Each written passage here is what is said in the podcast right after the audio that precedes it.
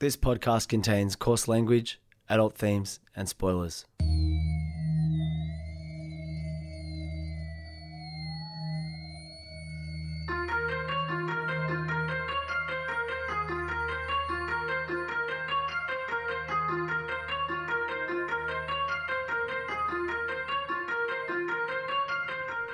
My name's Peach, and for the past couple of years, I've been helping my friend Shag overcome his childhood aversions to everyday foods in the podcast Fussy Eater.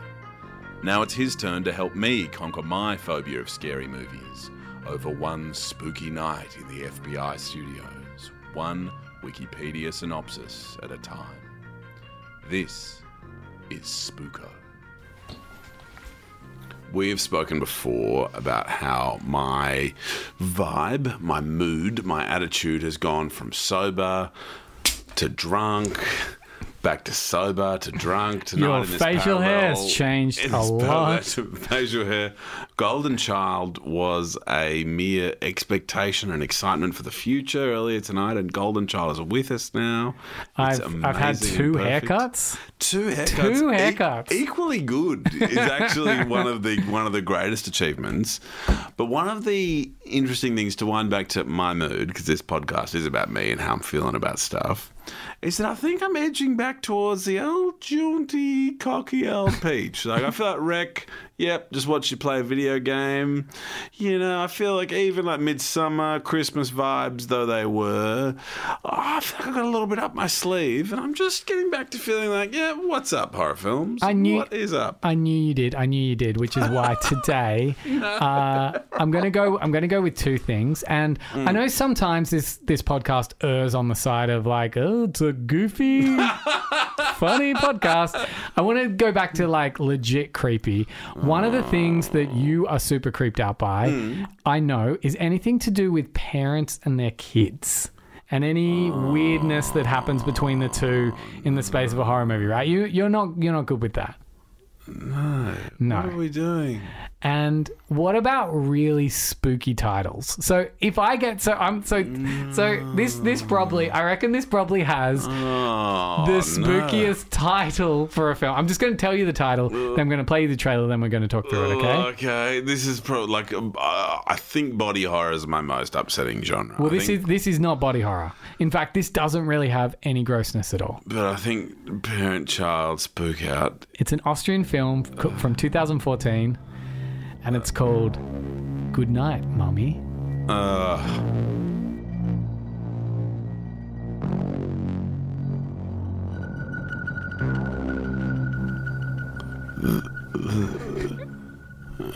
How do you feel about that, bitch? I think that's the worst one I've seen. Is that recapturing the spookiness and the abhorrence you have to horror films? Firstly, the trailer is the greatest form of media invented by humankind. Without a doubt. I am on the level. I went on a complete journey for 2.5 minutes. When she crunched on the cockroach, I was like, fuck me, dear, this is the most incredible moment in media consumption history since reading that book about Shane Warne by Gideon Hay that I've read like 1,000 times. Have you read that yet, by the way? Just friendship. I've read parts of it. It's really good. I don't read a lot of books. Like, I try to, and I really should for my job. But between all the other things I'm doing, it's hard. Stacks going on, getting haircuts. This night is going forever. Jesus. When do I have time? I suspect it's the greatest movie of all time. What happens in this film? What do you reckon? Oh, that's a really good question. I don't think it's paranormal. I feel like they're sort of twin sort of vibe. So twin current generation versus twin previous generation. And there's a bit of a us style crossover of the wronged twin from the past. Ooh. Is using, you know, the facial reconstruction to sort of establish herself in the above-ground life, as it were, perhaps having murdered the real mother. How interesting. Really? Is your boy Peach there or thereabouts? It's also set in Austria, which is like a country I don't really know too much about. I mean, obviously, it's very close to Germany. It feels like... I've been there. Is it like Germany too? Yeah. Yeah. So it's basically Germany. Yeah. And they speak German. Yeah. And, okay. And it's next to Germany, right? Yeah. Okay. So, yeah. All right. So, effectively. Agreed on all counts. And we had an anecdote earlier in this podcast about me going to Austria. One of the Earlier tonight. Oh, earlier tonight, which was only the minutes, only like hours ago. 9 months ago.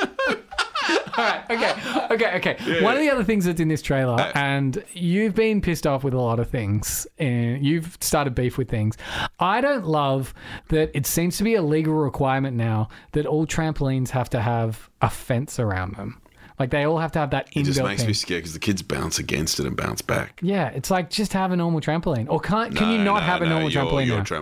You're done. It's over. Why is that over? Just forget it. It's done. It doesn't exist anymore. So you can't buy that anymore. Your edgeless trampoline days are done. Wow. Sorry. Okay, well... Fucking the future came for you, Shane. I know you hate seatbelts as well, but they're important. All right. Okay. Your social reaction, really. Shane, right. Climate change is real, all right? It's happening. I know you love a Hawaiian holiday, but let's just keep you grounded. After undergoing cosmetic facial surgery, a woman comes back... Now, this is one of those films where the main character doesn't...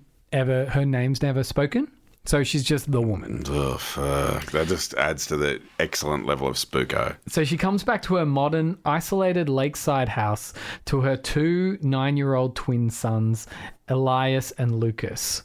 Funnily enough, played by actual twins whose names are Elias and Lucas. Well, it's good naming, I must say. It's super creative. Her head is swathed in bandages with only her eyes and mouth visible. The twins are unnerved by their mother's appearance and are further taken aback when she begins to exhibit strange behavior. She pointedly ignores Lucas and appears to only acknowledge Elias in conversation.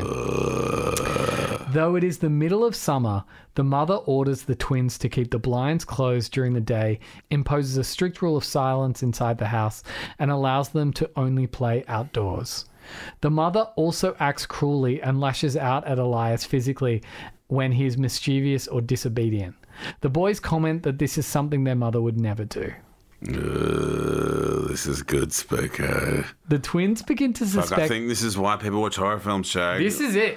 Like, I'm there. I'm sort of like... And don't you desperately want to know what's going on? Yes. Fuck. What is going on? Sorry, yeah. We're getting there. Thanks to the good people of Wikipedia. Thank you, guys. I know we're sometimes mean, but we really appreciate it, and we're going to pull one out for you. The twins begin to suspect that beneath her bandages, their mother may not be the same person. These doubts are confirmed when they find an old picture that shows the mother with another unknown woman who is wearing identical clothes and shares similar physical traits. Oh, what is that? So I know we just shouted you out, Wikipedia drafts people, but you fucked that up and drafted that poorly. With the suspicion, but as a 9-year-old, that's proof. With the suspicion that the woman residing in their house is an imposter, the twins escape from the house. Do we have any background, like she's rich? Like, do we have any background or something like that as to why the imposter comes in? We assume she's rich because of the house. It's a really nice modern house on a lake. Cool.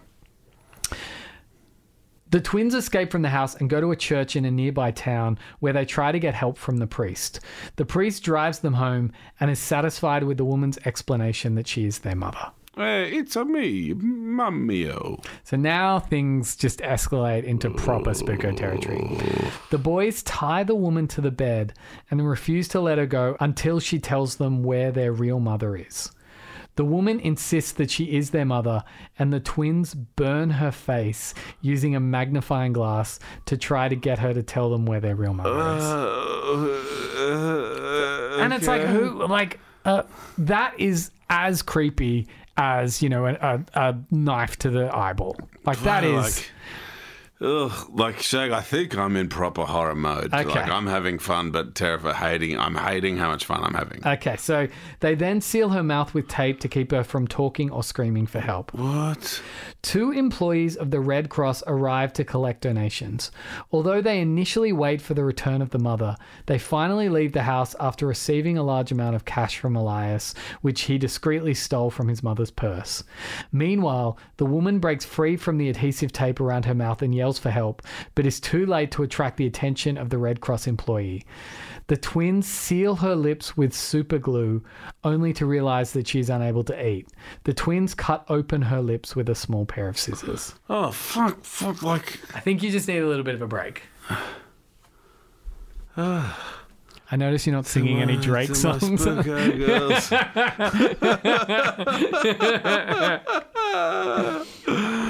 Oh, okay. Okay. Is this a good one? This is a really good one. Have you seen this? This is a very good film. This is a very, very good film.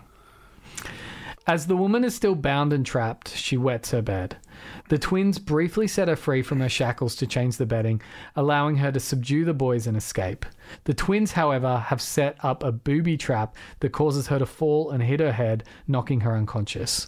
The woman wakes glued to the living room floor. Elias starts to burn down the house to pressure her into telling them the truth about their mother. The woman firmly insists that she is the twins' real mother. Okay, now you ready? You ready to find out what happened? You ready? This is like I must look. I've just got to pull one out for the horror genre and for anyone who was part of this film. This is real talk. This is cool. The ending is a massive trope, but I did not see it coming, and you didn't either. Oh, real talk. The woman tells Elias that Lucas has died in an accident prior to her return home. Fight Club. Meaning he was a hallucination all along and Elias had gone mad. She tearfully explains to Elias that Lucas's death was not his fault, and she begs her son to set her free so they can both move on from the tragedy. Elias challenges her to prove that she is their mother by telling them what Lucas is doing. As she cannot see Elias's hallucination of Lucas threatening to set fire to a curtain, she cannot answer the question. So Elias, believing that his real mother could see Lucas, grabs his arm and lights the curtain. The woman subsequently burns to death before firefighters arrive. The final shot of the film shows Elias and Lucas walking through the cornfield and emerging to be with their mother, the three of them smiling and embracing, leaving Elias's fate unclear. Cool. Pour one out for your dead, Fight Club. that was pretty good. To my Spooko girls, let me see your hands. Waving with them puggers, hating on you with their friends. Go, you got it. Yeah, you know that everything did. Hair done, nail done, everything did. Spooko girls, let me see your hands. Waving at those puggers, hating on you with their friends. Go, you got it. Baby, we just everything. Ah, oh, fucking babe. Ah. This was recorded at FBI Studios. Please like, subscribe and follow wherever you can and as much as you can. And Resh's, what's up?